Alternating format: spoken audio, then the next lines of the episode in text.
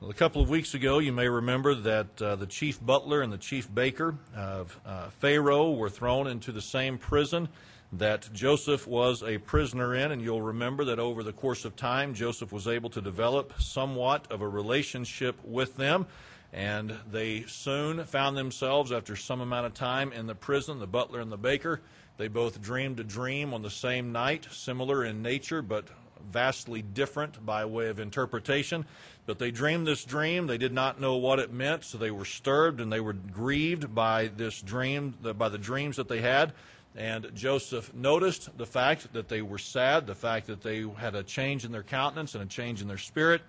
And so he asked them why they were sad, and they told Joseph about the dreams that they had and that they were, uh, they were uncertain as to what it meant.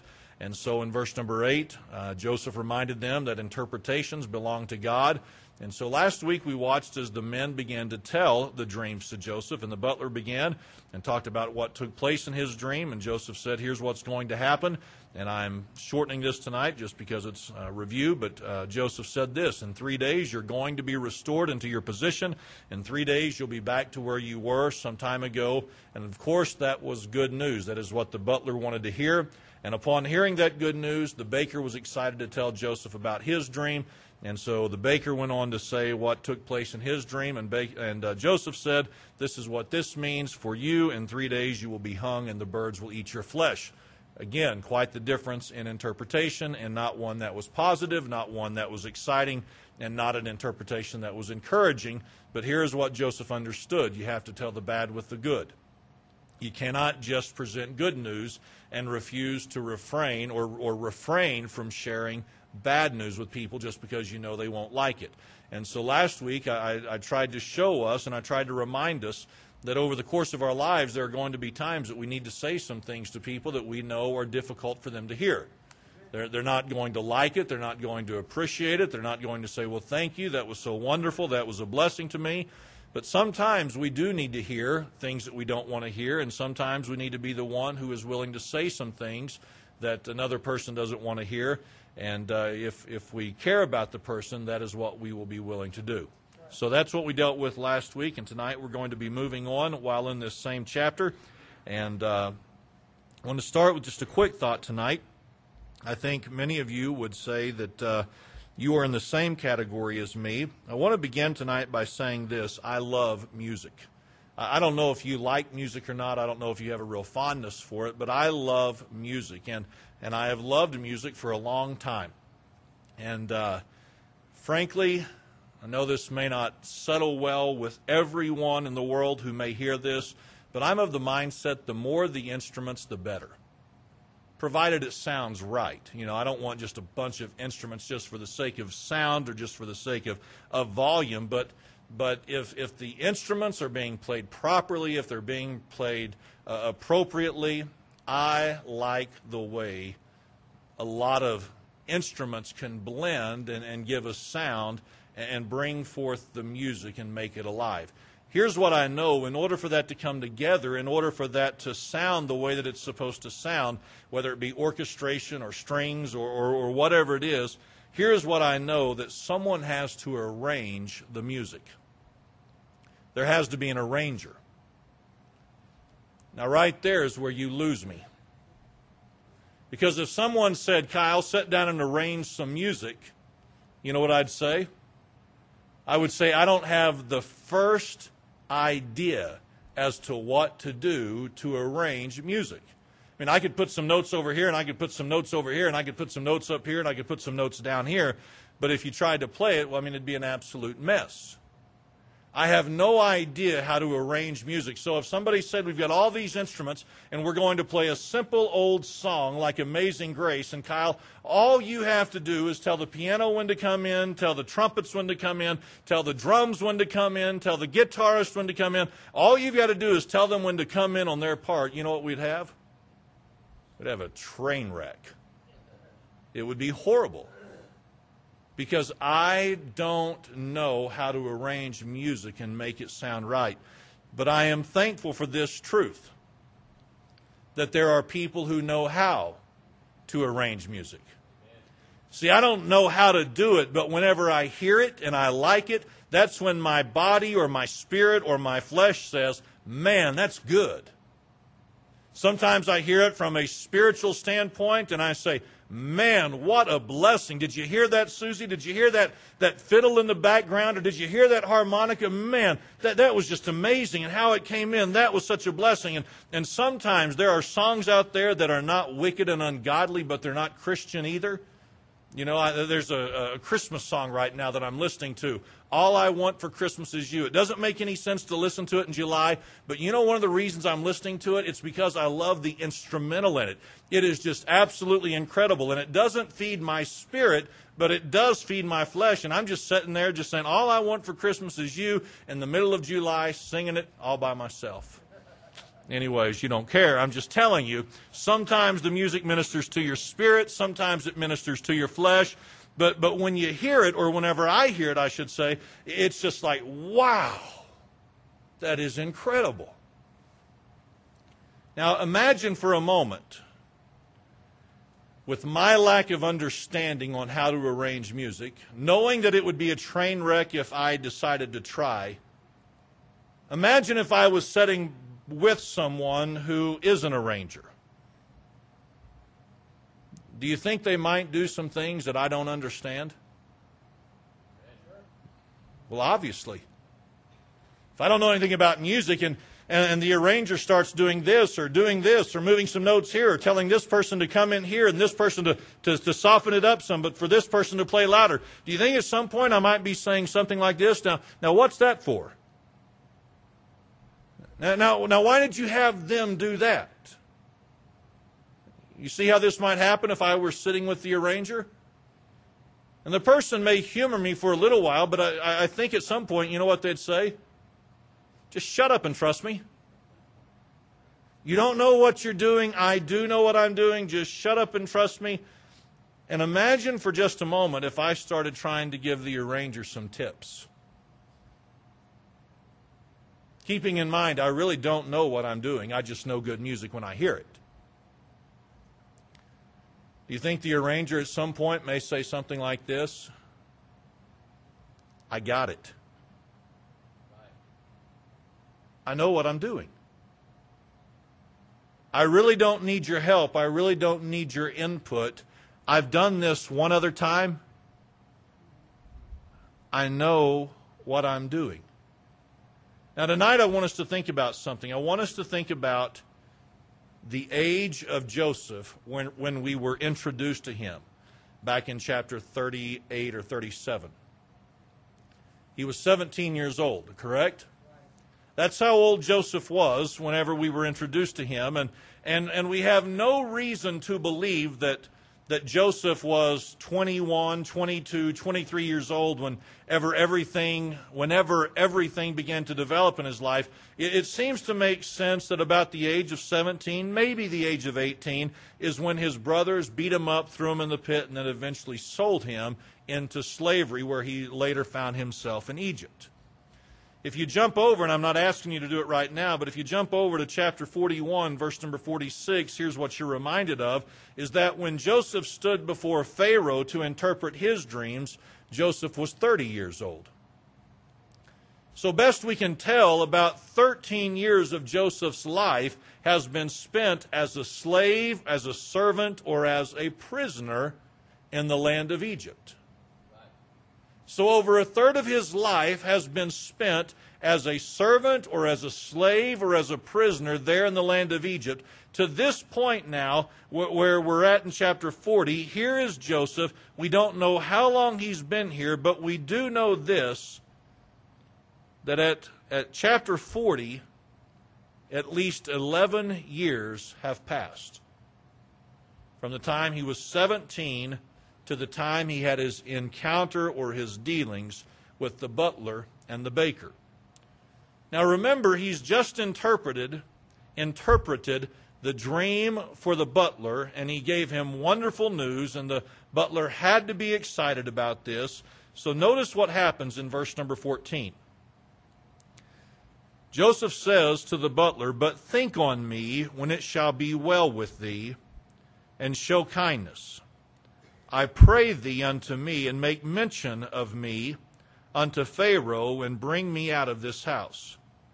For indeed I was stolen away out of the land of the Hebrews, and here also have I done nothing that they should put me into the dungeon. Now, I want us to think about this for just a moment. Who is Joseph addressing in verses 14 and 15? He's addressing a butler, correct? Now, now you understand this as well as I do that in a kingdom or in a palace, there were certainly many levels or many positions of influence and power in a kingdom, many people who would have the ear of the king, much like a presidential. Uh, uh, presidential what, what, what was administration. That was the word i was looking for. Sorry. Much like a presidential administration would have many people who in their administration would have their ear and have influence. Does this make sense? All right when you and I think of influential people in an administration, we obviously think of a president, we think of a vice president, we may think of a chief of staff, we may think of a secretary of state. There are many different people that we would think of, but you and I never think of prominent, powerful, influential people in an administration and think about butlers and bakers. I would suspect that most of us tonight have no idea what the names are of any butlers who have ever served any of our presidents. Because they're not powerful, influential people. Now, I, I, say that to try to get our thoughts going in a particular direction, okay? I, I want us to think about this. Here is Joseph, and he is speaking to the chief butler. Now, don't get this wrong. It's a good position to have. It was a good place to be, to be the chief butler. At least he had some authority over some people. But let's not pretend that the chief butler was someone who was involved in policy making with the king. This is not someone who would have had a lot of influence in the affairs of the king. I mean, this was someone who had a very specific role, who would do that role, who would do that function, but the butler was not brought in on regular occasions to get his advice or his opinion on, affairs uh, of things that mattered. Now, I say that to try to bring our attention to this thought that whenever Joseph speaks to the chief butler, if Joseph is thinking straight and if Joseph is thinking clearly, he recognizes this is not the most powerful man in the kingdom, you know, just under the king. But what is the butler to Joseph? Joseph's connection to the butler is Joseph's only connection at this point, best we can tell, to the outside world. This is Joseph's only connection to the free world. There may have been some other people. There, there may have been some who, who came in and out of the dungeon from time to time that Joseph could have had a relationship with or, or, or some kind of knowledge of. But, but this would have been the person, seemingly, best we could tell, that would have been Joseph's closest connection to freedom and it's not much of a connection by way of power or influence or prominence. And yet he says to the butler, But think on me, or remember me, when it shall be well with thee, and show kindness, I pray thee, unto me, and make mention of me unto Pharaoh, and bring me out of this house. Why would Joseph say these things to the butler? And why would he go through his story in verse number 15, how he was stolen out of the land of the Hebrews and brought there, and that he was put in the dungeon for having done nothing wrong? Why would he say that to a butler? The best I can tell would be something like this Joseph was desperate. Joseph was desperate to do whatever he could to change his situation. See, if Joseph was content in his situation, if Joseph had come to a point in his life where he had just accepted his circumstances for what they were, for how they were, whenever the butler learned by way of the interpretation that he would soon be a free man in just three days, if Joseph was content and satisfied with where he was at, you know what he would have said to the butler? I think he would have said something of this nature, something of this sort. Butler, I'm so thankful for your benefit or for your, for your good fortune. I'm happy for what's happening in your life. And I don't think Joseph would have burdened the butler with his story and the plea to be remembered and to be let out of the dungeon. I think we see in Joseph his humanity, and I know I've touched on this in weeks past, but I think we see in verses 14 and 15 the humanity of Joseph coming out, saying something like this, expressing an idea like this I don't like my circumstance. I don't like my situation.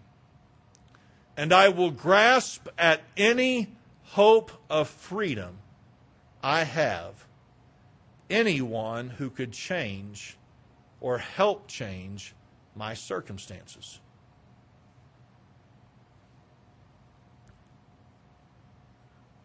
If Joseph was grasping at straws in hopes for freedom, we know he's been in prison or a servant or a slave, best we can tell, 10 to 11 years at this point. You think Joseph was struggling with discouragement at all? Some of you are looking at me like, I don't know, and I don't care. Do you think possibly for, for just a moment in his, in his life or in his days, do you, do you think there was anything about Joseph that struggled with discouragement from time to time? Naturally, he would as a human being. Here he is, and he has spent a third of his life, over a third of his life, in captivity. He truly was stolen away from his land, the land of the Hebrews. And truly, he was in the dungeon because of false accusations brought against him.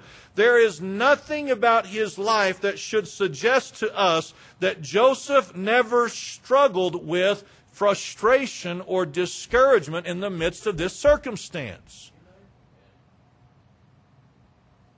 Now, think for just a moment what Joseph did for the butler. He gave him great news. He gave him wonderful news. He gave him exciting news. He said, Sir, you're going to be restored in three days.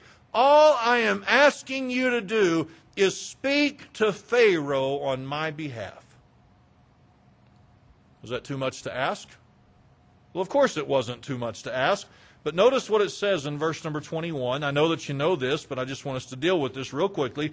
Notice in verse number 21 it says, And he restored the chief butler unto his butlership again, and he gave the cup into Pharaoh's hand. But he hanged the chief baker as Joseph had interpreted to them. And notice what it says in verse number 23 Yet did not the chief butler remember Joseph, but forgat him. Well, thanks. Right? Sir, three days ago I gave you some wonderful news. Three days ago I, I gave you some news that was exciting. Three days ago I, I, gave you news that changed your world. And in comparison to the news I gave the baker, that was absolutely astounding news.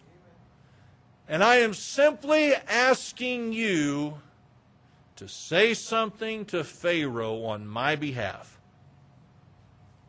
And how did the butler repay him? By forgetting him. How long did he forget him? Well, notice in verse number 1 of chapter 41, it says this And it came to pass at the end of two full years. Two full years. For two years, the butler forgot about Joseph. For two years, Joseph never entered into the butler's mind, or if it happened that Joseph entered the butler's mind, the butler never acted upon what Joseph asked him to do. Now, I don't know about you, but if I'm Joseph, you know, he, he gets released, the butler does, and I'm thinking, okay, good. If everything goes right, maybe in a few days, maybe in a few days he'll have a chance to talk to Pharaoh. Maybe in the next, you know, week or so, maybe he'll be able to, to talk to Pharaoh, and I, I might, you know, have my circumstances change. Can you imagine what it felt like for one week to turn into two weeks? For two weeks to turn into a month? Can you imagine what it felt like for one month to turn into two months, two months into four months, four months into eight months? And by the time, you know, a, a year rolls around, it's starting to dawn on you, I don't think he's saying anything.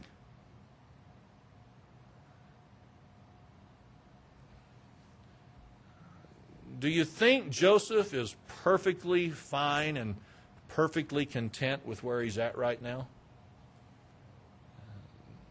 Seems hard to believe that he'd be perfectly fine with it. It seems hard to believe that he'd be perfectly content with the situation he's in.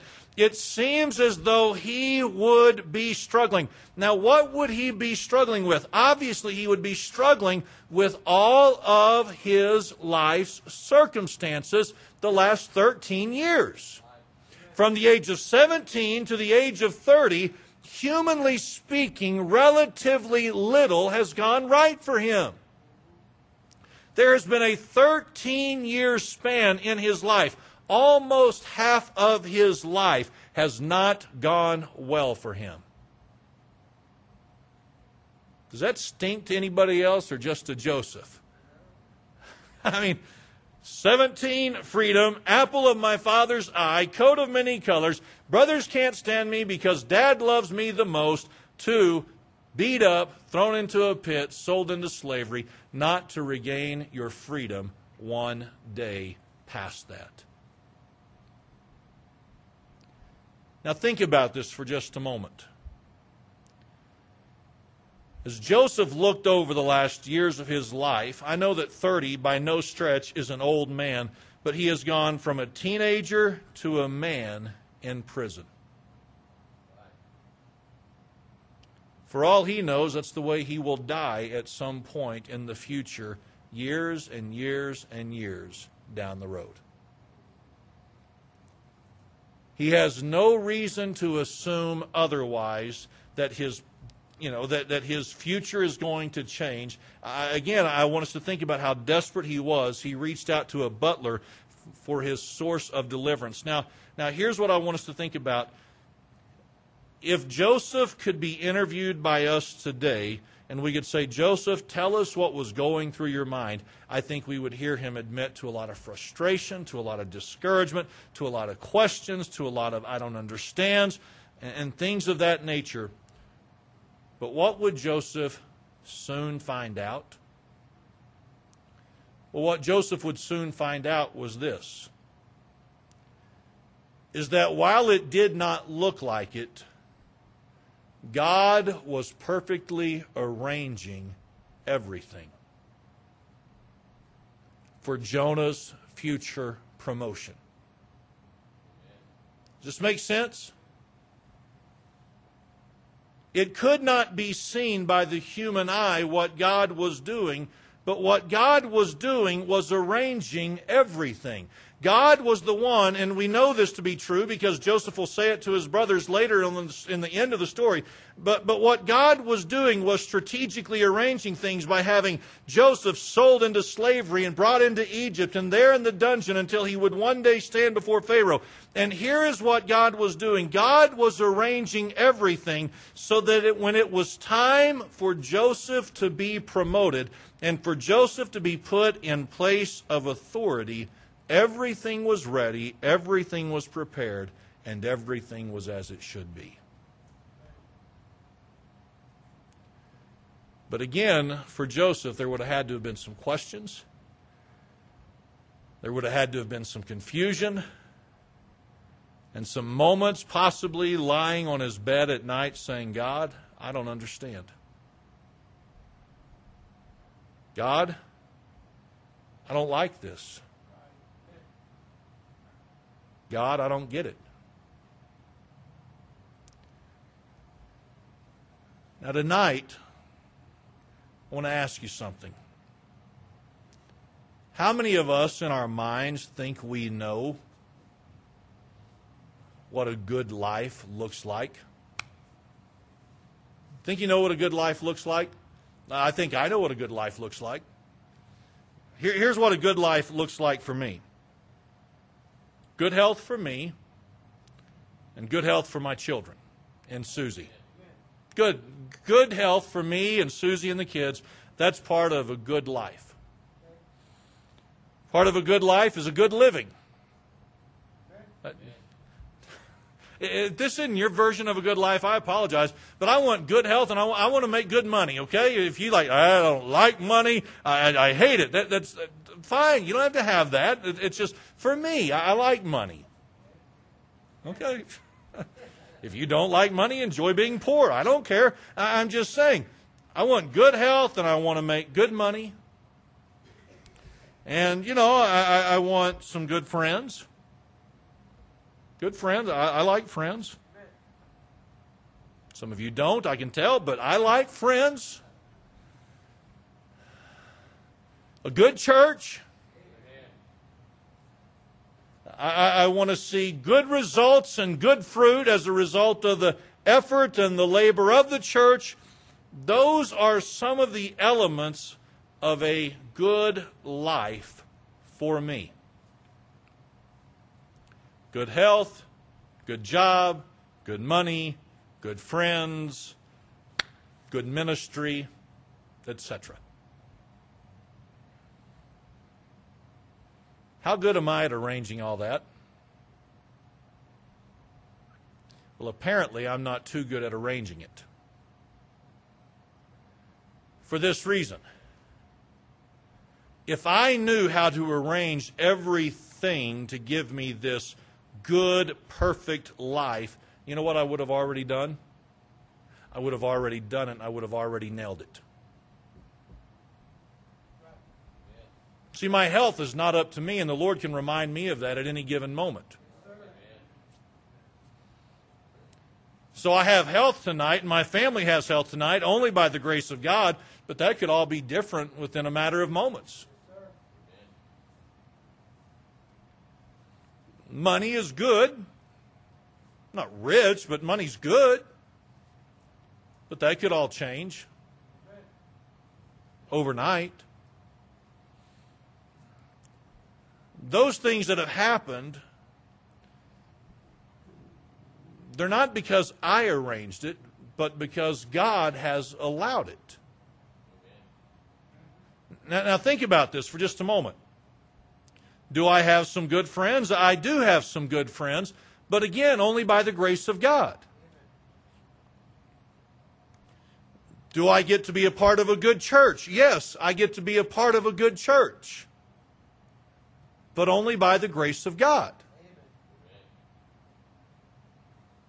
Now, I'm just going to be very transparent with you, and this won't surprise most of you, but you know where I struggle the most right now?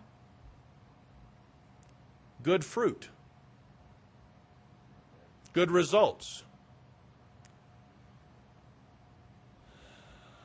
Something visible and tangible that I could put my hands on and say, that is the result of ministry effort right there. Because, see, here's what I struggle with probably more than I, sh- you know, would let on, and, and, and I don't want to say too much about it, but here's what I struggle with more than I, I wish. God, where's the fruit? Where's the fruit? Lord, there's, there's, there's been almost 15 years put here. And Wednesday nights are about like Wednesday nights have always been. Sunday mornings are a little bit better, but you know, we've had the ups and the downs, but we've, we've, we've just kind of been flatlined lately. God, Sunday nights, I mean, we're, we're not seeing a, a lot of change. We're not seeing any increase, really. I mean, it's just, it's just kind of been just this, this flat line. So here's what's happened. By the grace of God, He's allowed many things to happen in my life that I would say those are good things. But there is that one element that I would say, boy, that, that would make my life so much better. And you know what? It hadn't happened yet. Not the way that my heart would dream for it to happen. And I can't do anything to make it happen. You knock on people's doors and you say, Hey, just want you to know we've been missing you. And they say, Oh, yeah, we're going to be there. And they don't show up. You see people, and years later, they're still struggling with the exact same things they were struggling with before. And it's just, you know what I mean?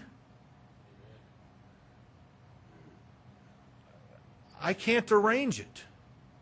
And every time I do try to arrange it, every time I try to force it, every time I, I, do try to make something happen, you know what I end up doing? I usually end up making a mess of things. Because I really don't know what I'm doing.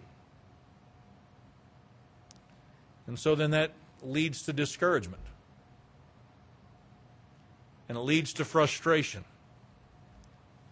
And it leads to questions like, God, why? Why is it still this way? God, why are we still struggling with this? God, why is this still happening? And, and, here's what I don't like to admit, but here's what I'm doing I'm questioning the master arranger. I sing the song, Tis So Sweet to Trust in Jesus, but I don't really mean it completely and entirely because if I was truly trusting in Jesus the way that I was supposed to, I would be willing to sit back and let the arranger arrange however he chose to arrange. But see, here's like, here's what I do. I'm like Joseph and I begin to grasp at anything I can to try to bring into my life that which I think will give me the happiness or the contentment or the fulfillment I'm longing for.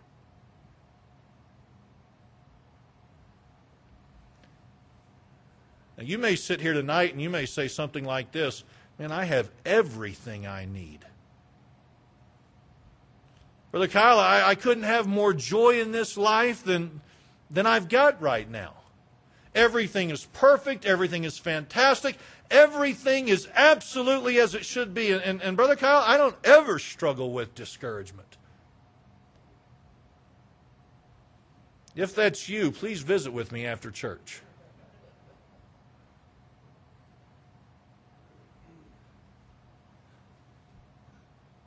And whether you like to talk about it openly or not, here's what happens in your life many times. If you would be honest, I think many times you'd have to say something like this you find yourself discouraged with your own set of frustrations because things aren't happening in your life the way you want them to. So, God, why isn't this happening? God, why isn't this happening? God, why isn't this happening? And, and, and I don't know that God would express it the same way that I would tonight, but I think sometimes when you and I are grasping at everything we can possibly think of to try to bring this ultimate fulfillment or satisfaction in our life, whatever it is we're searching for, I wonder sometimes if God wants to say to you and I, just shut up and trust me.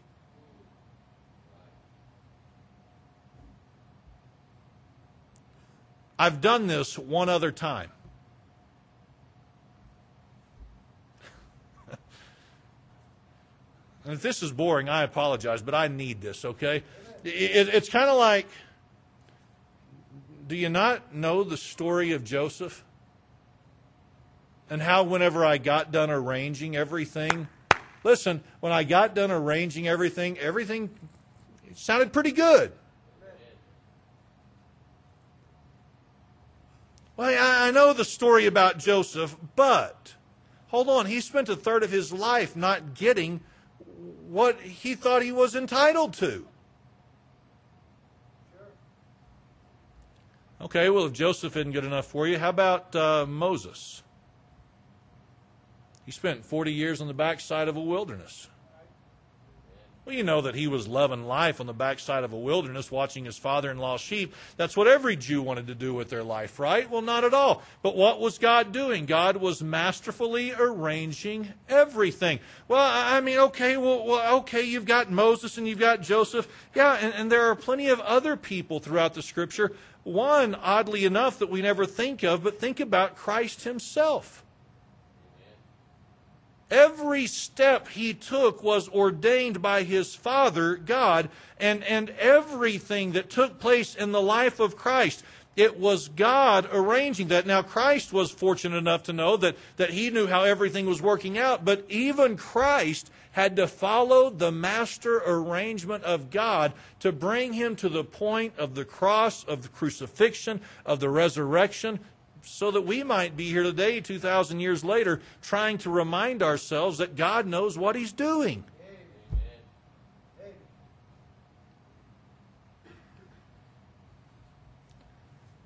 I think sometimes we come to church and we're all melancholy. We come down, you know, we come to church and, and, and we're just trying our best to smile, but it's as fake as fake can be. We're upset, we're irritated, we're bothered, we're frustrated, another bill just came in, whatever it is. And we fail to realize so long as we're doing everything we can to be obedient to Him, God is arranging this. God, I feel like I've been forgotten for two years. Oh, well, you'll be fine. Moses only had 38 more after that. So, God, where's the fruit at the church? God, why not more? Why aren't we seeing more things happening? Shut up, Kyle. I know what I'm doing. I know what I'm doing in your life. I know what I'm doing in the church's life. I've done this one other time. It'll be okay when it's all finished. Well, hurry. Well, that's not how masterpieces work. And you can sit here this evening in silent judgment if you choose to, but I think many of you know exactly what I'm talking about. You know what it's like to be frustrated. You know what it's like to be like Joseph, grasping at the simplest of things, hoping that that will be what changes your circumstances.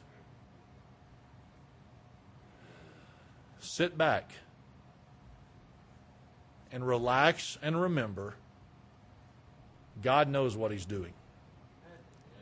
And when we finally get to witness the finished product, whatever it is, then it will be worth whatever weight we had to endure while he got all the pieces in place. Apparently, Joseph wasn't ready for what God was going to do for him when he was 25, or God would have done it five years earlier. And if you and I are going through one of those times where the, the music isn't making sense and we're questioning God, it, it might be this that, that we need to remember. I guess I'm not ready for what He's got preparing, what He's got prepared for me. Because if I was ready for it, or if He was ready for me to have it, I would already have it. It's just a thought. God might know what He's doing. Question is whether or not we'll buy into that and accept it. Let's all stand tonight and bow our heads for a word of prayer.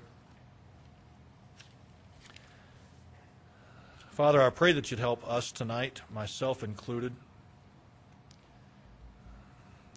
God, I, I think I think many of us can identify with the idea of questioning you and wondering what's going